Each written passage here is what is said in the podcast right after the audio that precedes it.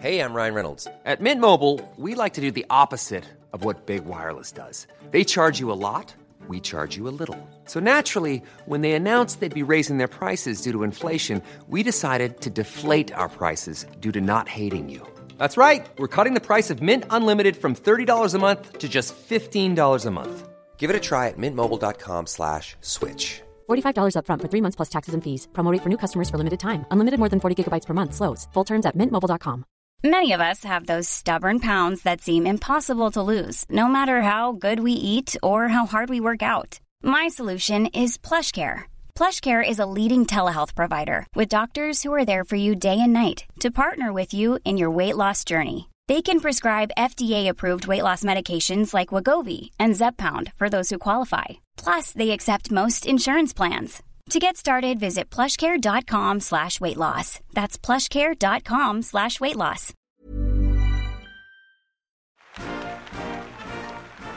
January 20th, 2021, Washington, D.C. Joe Biden is sworn in as the 46th President of the United States. Next to him, of course, is his wife, Jill Biden.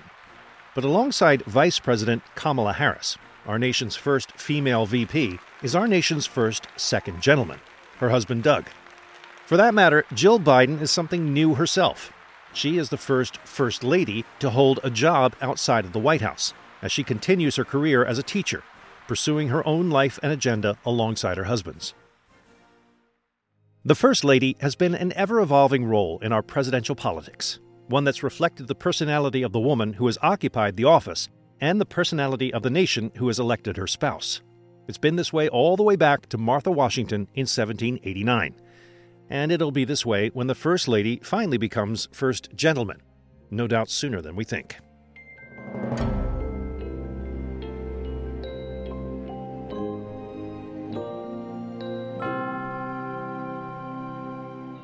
Hi, everyone. Welcome to the podcast. I'm Don Wildman. It's great that you could listen. First Lady is a title that comes loaded with responsibilities and expectations that exist in no manual or rulebook, and certainly not in our U.S. Constitution.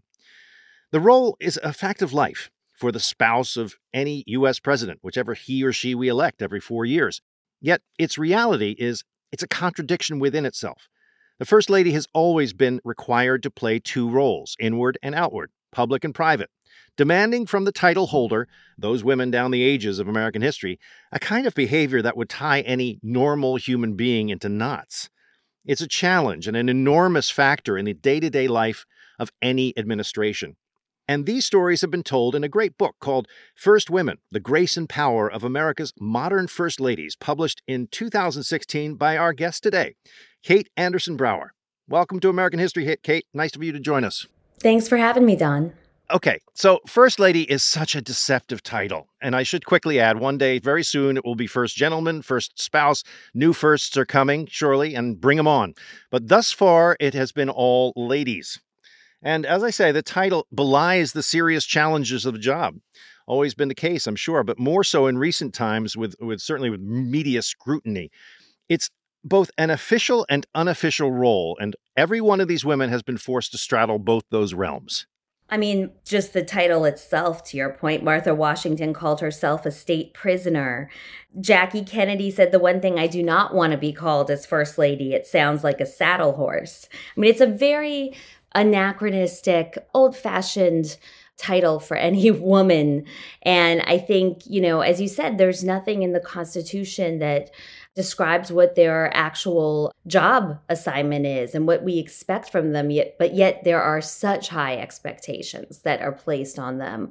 So they're really set up in a lot of ways to fail actually. And one of my I, I, interviewed several first ladies for the book and one of the interviews was really eye-opening with Rosalynn Carter. And she said i was criticized for sitting in on cabinet meetings.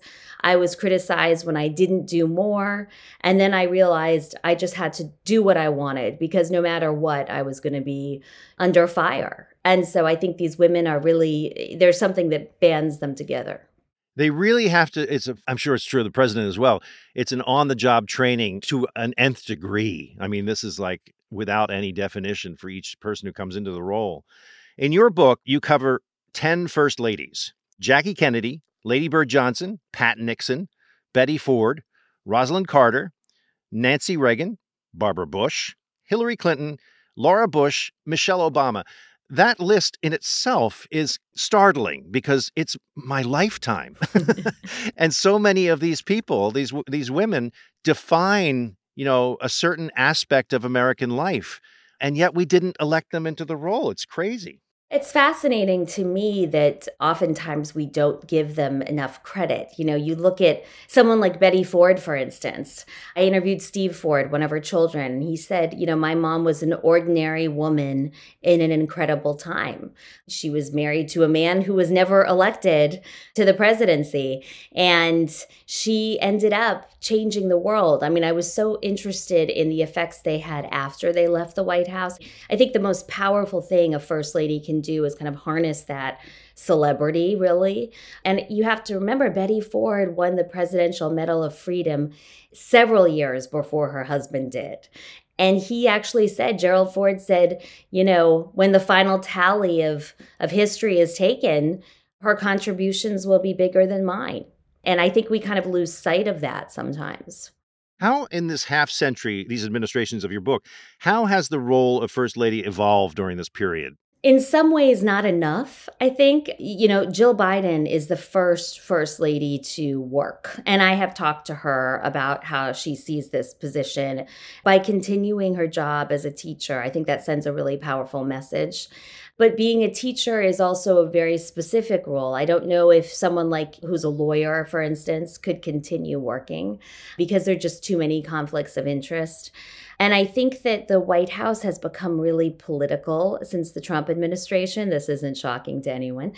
But I wrote a book called The Residence, which was about the household staff there. And, and the first ladies are in charge of the staff. And the fact that you know, Melania Trump, she had hired the chief usher who kind of runs the, the White House. And there was talk about firing him if he gave the incoming first lady, Dr. Biden, a blueprint of the residence. I mean, to me, that's kind of shocking because every first lady invites the woman who comes in after them for a tea.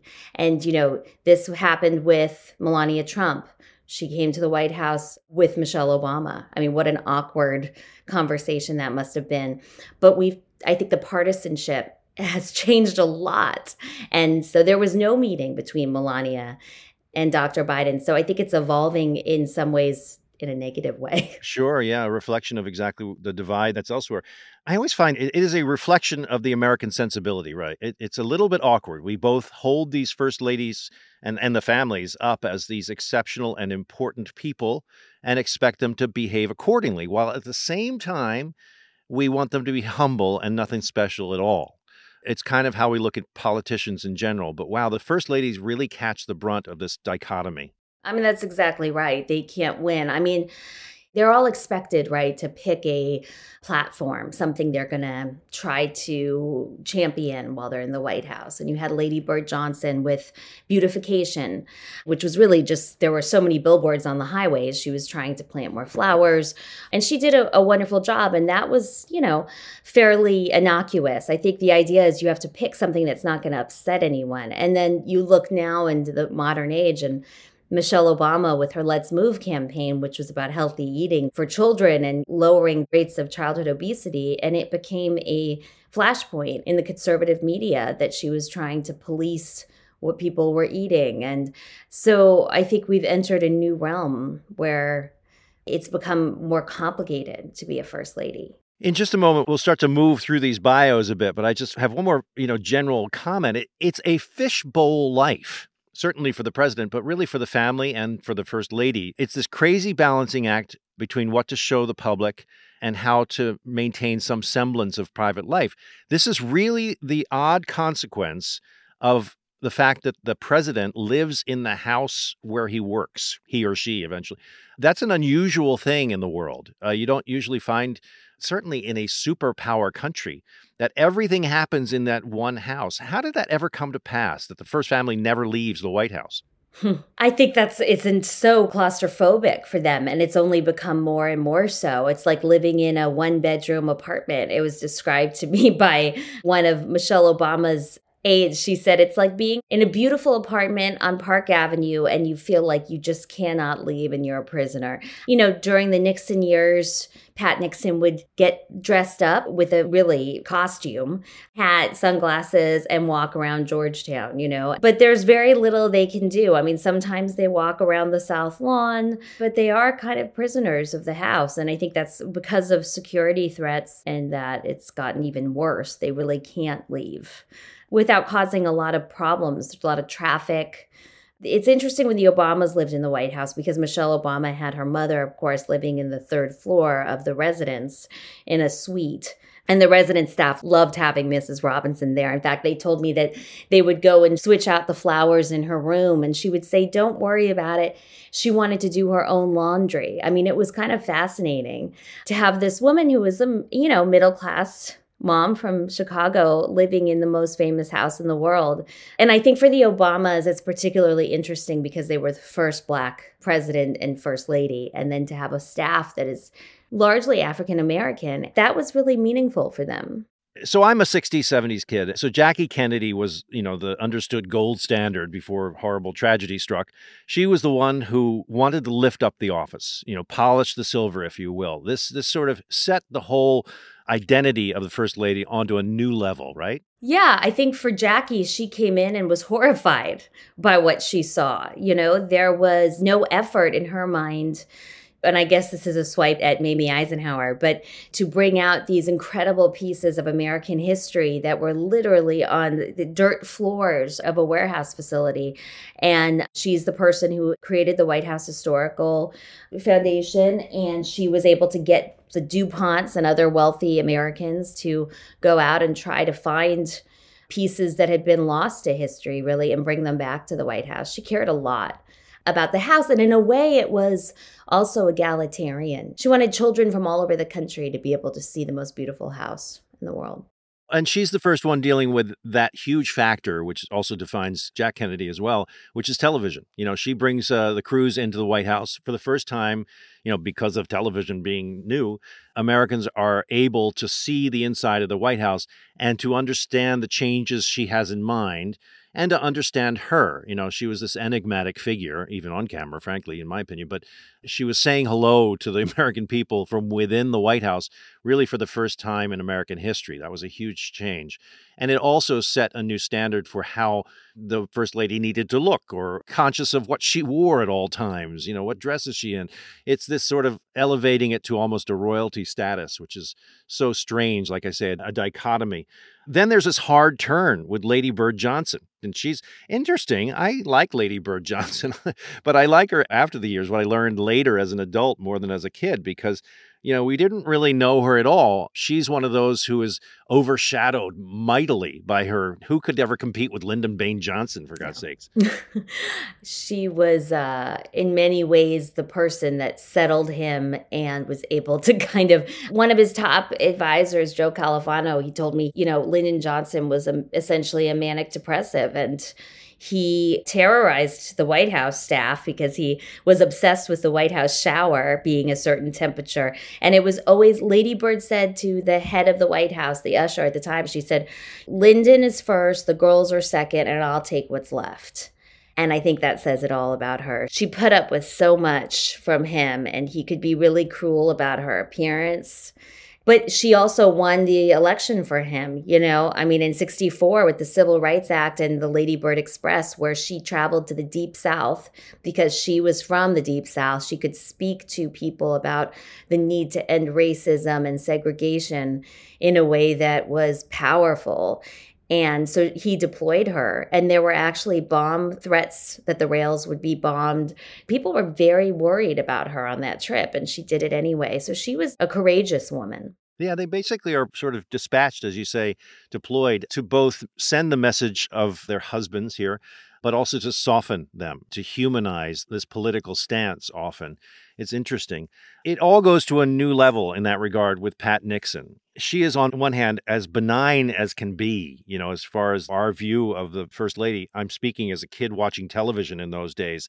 That is not a fair assessment of the woman. I mean, can you imagine the line that Pat Nixon had to walk being Richard Nixon's wife?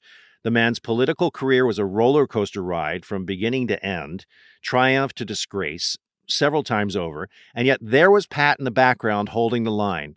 We got that woman wrong, didn't we?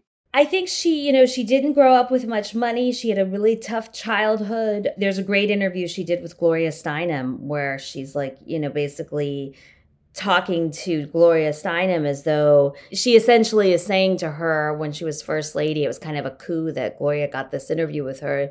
And Pat Nixon said, you know, I didn't have the luxury to be a feminist. I don't have that luxury. I had to fight for everything. I worked from a very young age to support my family. I think that she saw herself as a fighter and as kind of the underdog in a way that her husband was as well. And there's a great photo where she's in tears after he loses an election. I think it was the Kennedy election. And she was somebody who I think had that whole plastic pat image. And I think people never got to know her. I mean, can you imagine going through what she went through? having to be the first first lady to leave the White House. And I think her staff really wanted to protect her. I'll be back with more from Kate Brower after this short break. Ryan Reynolds here from Mint Mobile. With the price of just about everything going up during inflation, we thought we'd bring our prices down. So to help us, we brought in a reverse auctioneer, which is apparently a thing. Mint Mobile unlimited premium wireless. Ready to get 30, 30, bit to get 30, bit to get 20, 20, 20, bit to get 20, 20, bit to get 15, 15, 15, 15 just 15 bucks a month. So, Give it a try at mintmobile.com/switch. slash $45 upfront for three months plus taxes and fees. Promo rate for new customers for limited time. Unlimited more than 40 gigabytes per month. Slows. Full terms at mintmobile.com. There's never been a faster or easier way to start your weight loss journey than with PlushCare. PlushCare accepts most insurance plans and gives you online access to board-certified physicians who can prescribe FDA-approved weight loss medications like Wegovy and Zepbound for those who qualify. Take charge of your health and speak with a board-certified physician about a weight loss plan that's right for you. Get started today at plushcare.com slash weight loss. That's plushcare.com slash weight loss. plushcare.com slash weight loss. When you make decisions for your company, you look for the no-brainers. If you have a lot of mailing to do, stamps.com is the ultimate no-brainer. Use the stamps.com mobile app to mail everything you need to keep your business running with up to 89% off USPS and UPS. Make the same no-brainer decision as over 1 million other businesses with stamps.com. Use code program for a special offer. That's stamps.com, code program.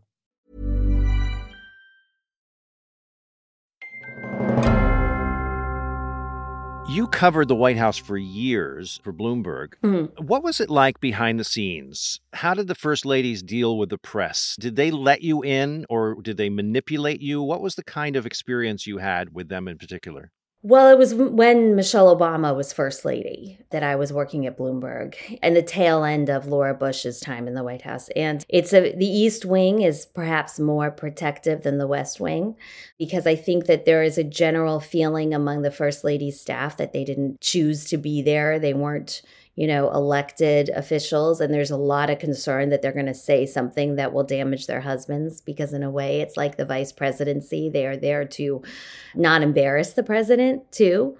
So, I mean, there were a couple of private, you know, off the record conversations, but it was a really guarded East Wing. That's an interesting take. I never thought of that. The irony is we we end up knowing so little about the vice president, whoever they are. They kind of stay way in the background. Maybe Joe Biden stepped forward more than most, but we end up knowing the first lady way more than the vice president. It's kind of a, a sort of double layer thing going on there. That's true. There was a lunch that Michelle Obama had with East Wing reporters, all of us women, about a dozen of us. And in the lunch, we were talking about the anniversary of the Let's Move campaign. I think it was the one year anniversary. And at one point, she made an offhand comment about her husband had stopped smoking, she said. And that became the story out of that meeting, which was meant to be, you know, kind of just a, a very casual conversation. And suddenly, the one thing she said was the AP wrote a piece about it. Then, you know, of course, I wrote a piece about it, and everybody started writing about this. So I think that they're right to be worried about what reporters are going to say. Nothing is unscripted, right? You have to be a masterful media personality in this role because it really truly is too much to handle. So if there's a day we're not talking about, oh my God, what happened? That's a day that that woman or man in the future handled masterfully because all kinds of things can go wrong. They can behave too naturally and get called out for it, or they can be cold and distant and be called out for that. You know, it's just it's you can't win, like you said.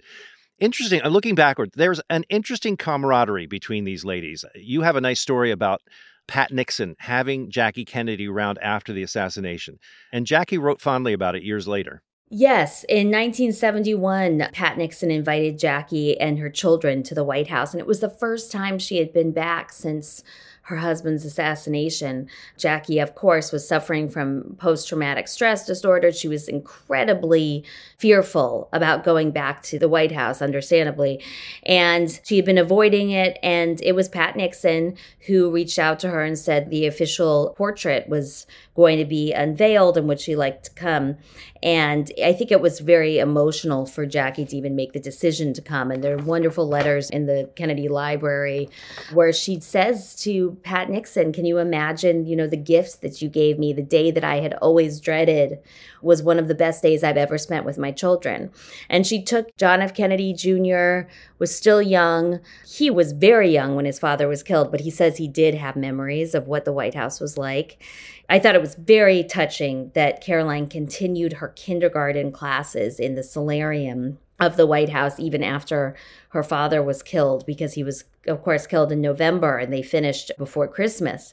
So she remembered what it was like being a little girl in the White House and going to school with her friends on the third floor of the White House. I think it was a cathartic experience for Jackie and uh, and an unusual one, such a strange thing to have the Nixons and the Kennedys, who had been obviously bitter rivals, come together for, I think, a healing moment in her life. It's interesting. I wonder if this will play a bigger role down the years to come. The partisan divide is such a big deal in American life now. And to take that episode and imagine the Democrats and Republicans through the Kennedy years and the Nixon years coming together through the friendship or at least acquaintanceship of Pat and Jackie that might play a factor in the near future. And I hope so, quite honestly. It's a very expedient way to have Americans come together. In a way, Nancy Reagan plays a similar role as Jackie Kennedy. You know, Kennedy's Camelot effect, she was kind of uh, echoing that a lot after the sort of down home Carter years.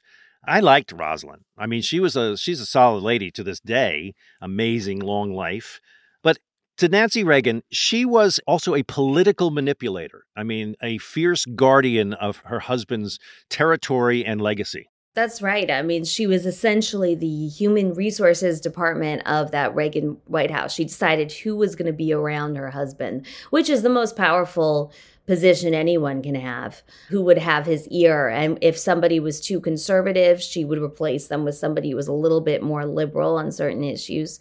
Because I think she was slightly more left leaning than her husband. And she also fired people. It was interesting. I talked to Ron Reagan, their son, and he said, you know, my mom took the brunt of the criticism. She fired Don Regan.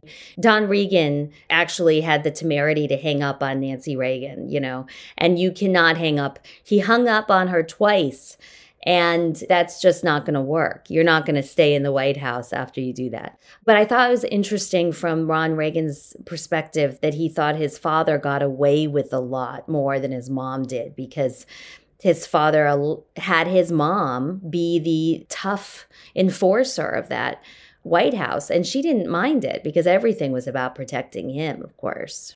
Yeah. I've always wondered if the insiders know more than we did, how much of Reagan's future dementia and so forth was a factor that she was aware of and was therefore stepping in and taking a stronger role. Not unlike Woodrow Wilson's uh, wife taking over. Yeah, I've always been interested in that too. I think towards the very end, it was obvious that things were slipping a little bit, but I never found anything in my research that was definitive. I think they've gone to great lengths to hide anything that would make you think that he was slipping too much at the very end.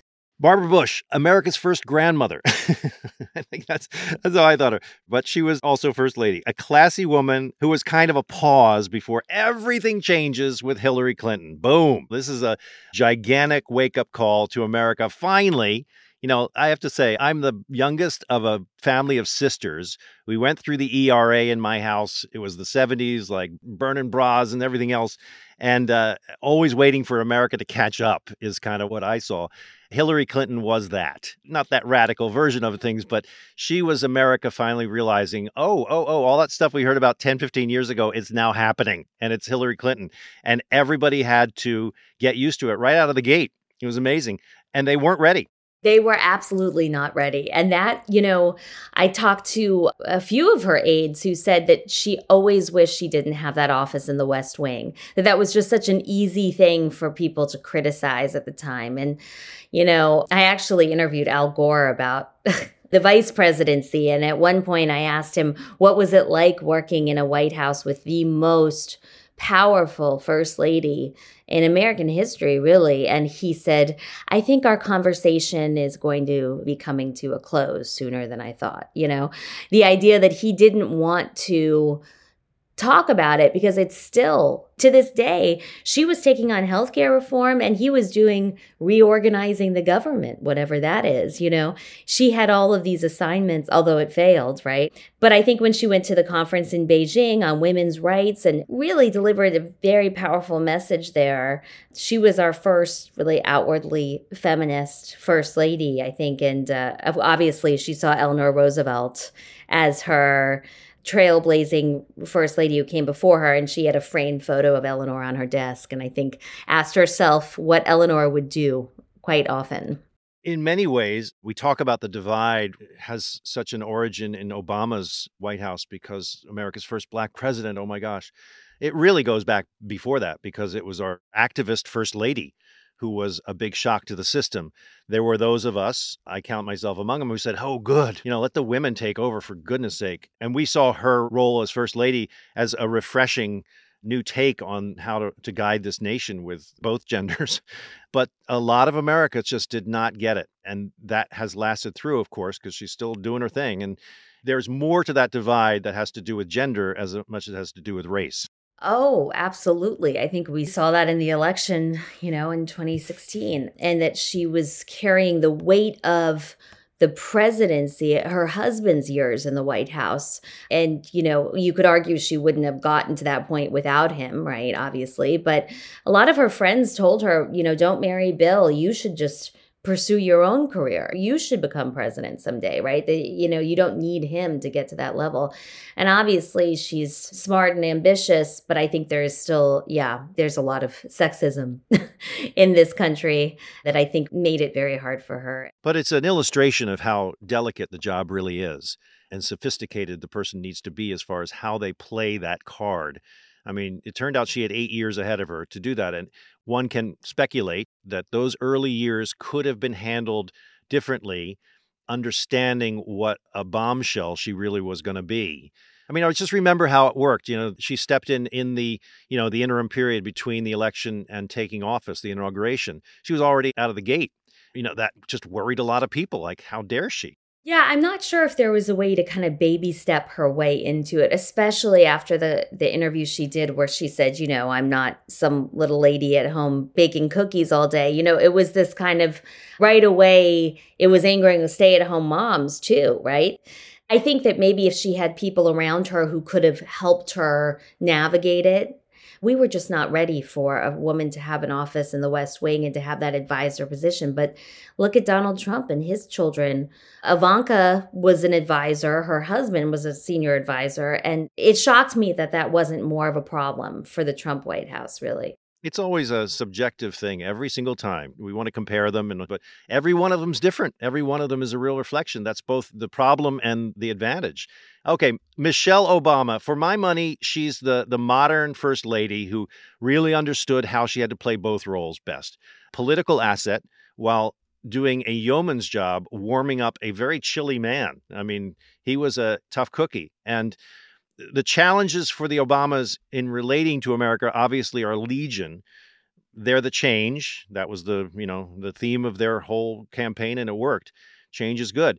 But it fell to, to Michelle to introduce the change in the most comfortable fashion. And I thought she did a fantastic job at it myself. Oh, I do too. I mean, here's a woman who was the breadwinner in that family, right? Princeton, Harvard graduate, incredibly ambitious, intelligent. And then I think you can't separate race from the way that she looked at her role as the first Black First Lady because she was just under such a tremendous amount of pressure to become the mom in chief you know, a lot of feminists saw that and thought, well, I mean, she's just as intelligent as he is. Can she continue? And but really, I think she was sending a really powerful message to people that she's going to make this decision and for this period of time devote herself to her children and only do things that were very necessary. I mean, she told her chief of staff, I will only campaign if you can prove to me that I'm going to make a difference in the midterms,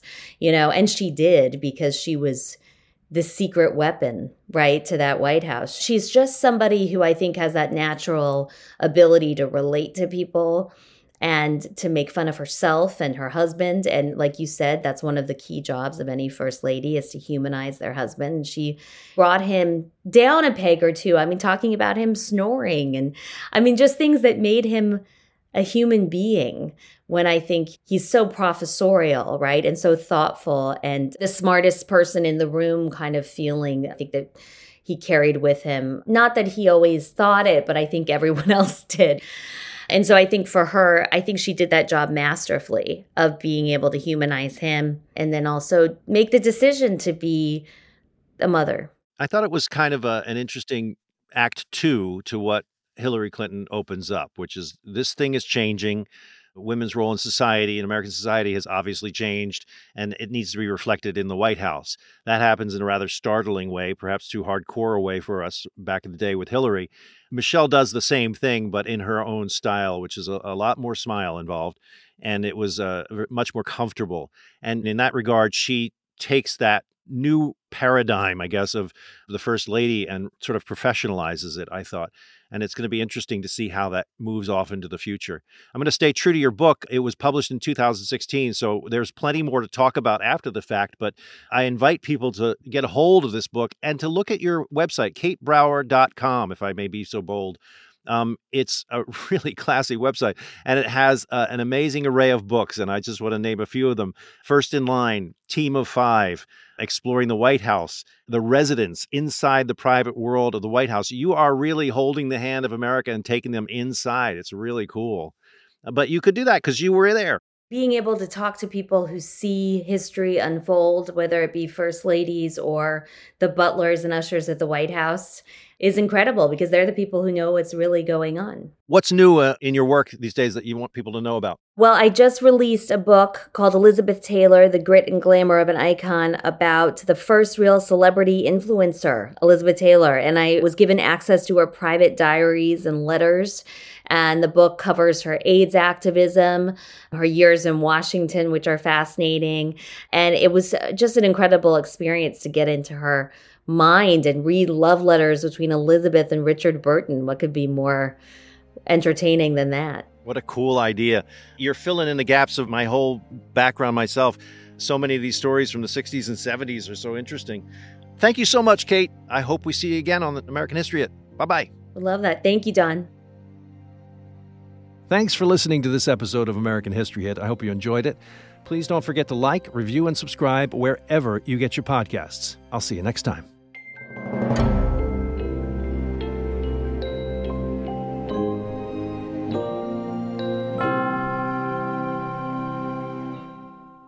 This podcast includes music from Epidemic Sound. Thank you for listening to this episode of American History Hit. Please follow the show wherever you get your podcasts. It really helps us, and you'll be doing us a big favor. Don't forget, you can also listen to all these podcasts ad-free and watch hundreds of documentaries when you subscribe at historyhit.com/slash subscribe. As a special gift, you'll also get your first three months for just $1 a month when you use code American History at checkout.